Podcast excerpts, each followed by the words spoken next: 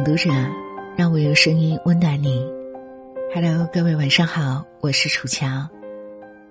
我在话筒这一端为你读书，为你朗读，而后让你知道自己并不孤单，你还有我。哈佛毕业不找工作，自己砍树盖房子，一个人住在森林的人，能否过好这一生呢？不吃牛排，也不恋爱。只喜欢看蚂蚁打架、鲈鱼游泳，倾听猫头鹰午夜嚎叫，读取一只鹌鹑的眼神。你以为这是个怪咖，美国人却说他教会我们如何度过这一生。他就是海外陶渊明，神奇作家梭罗。网上流传着一句话：如果你看到有人在读梭罗的书，一定要鼓起勇气要他的微信。有趣的灵魂万里挑一，喜欢读梭罗的人值得深交一辈子。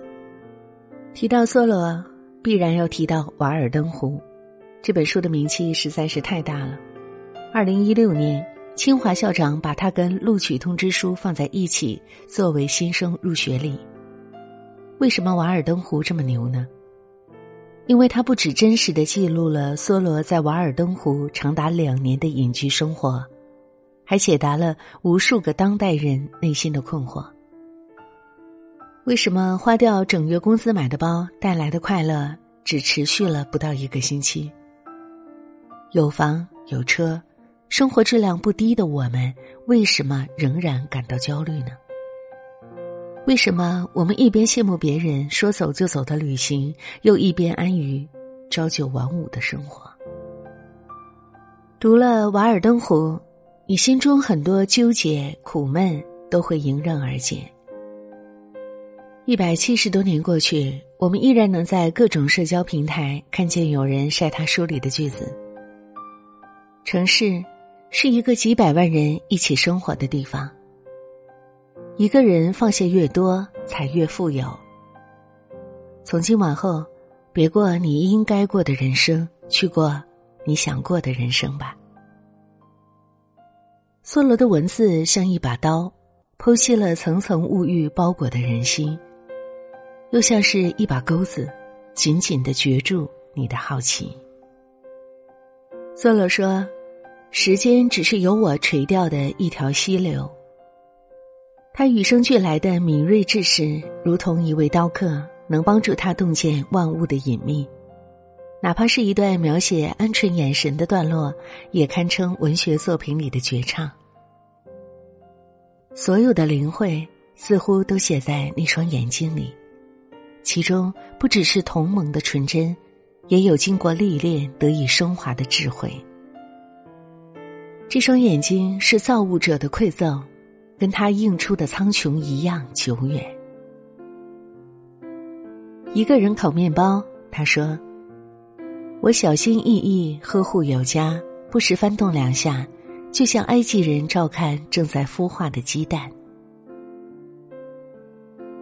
他这样理解自由：在前行的途中，不因为仙界之危而改变初衷；早早起床，用或不用早餐，都优雅从容而无丝毫不安。有人问：一个人住在森林里，是否会感到孤独呢？他说。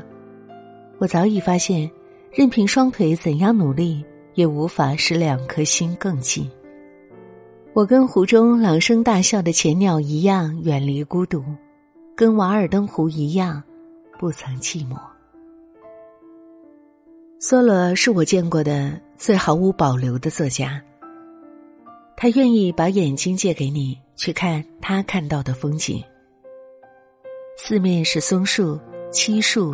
和珊瑚桃树，鸟儿在周围歌唱，不时悄悄的掠过房顶，幽静和僻远笼罩着这里，直到太阳斜倾西窗。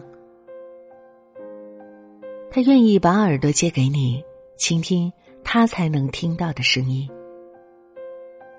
四月一号那天在下雨，雨水溶蚀着残冰，早上雾气很重。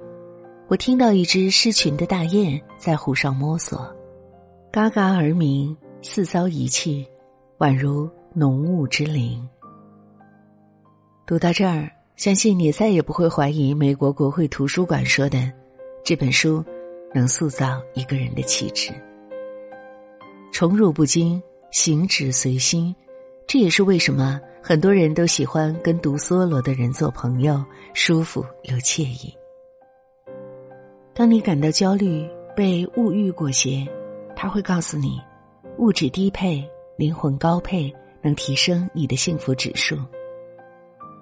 当你感觉跟周遭格格不入，你可以读一读梭罗的《隐居日记》，他会教你，凑合的伴侣。不如高质量的独处。梭罗说：“阅读真正的精神读物是一项高贵的活动。如果你有意锻炼自己的独处能力，想要通过阅读提升心智、放松心情，那我得提醒你哦，全世界能满足这些要求的，除了梭罗，很难再找到第二个。”今天和您聊了梭罗，他可以说是现在流行的极简主义的鼻祖了。那么，对于这位作家，你有什么样的印象，或者说读过他的书，你有怎样的感悟呢？欢迎大家在留言区和我们共同分享。这里是朗读者，我是楚乔。如果你很喜欢我的声音，或者欣赏我的文字，也欢迎大家为我打赏，感谢各位，祝愿大家晚安。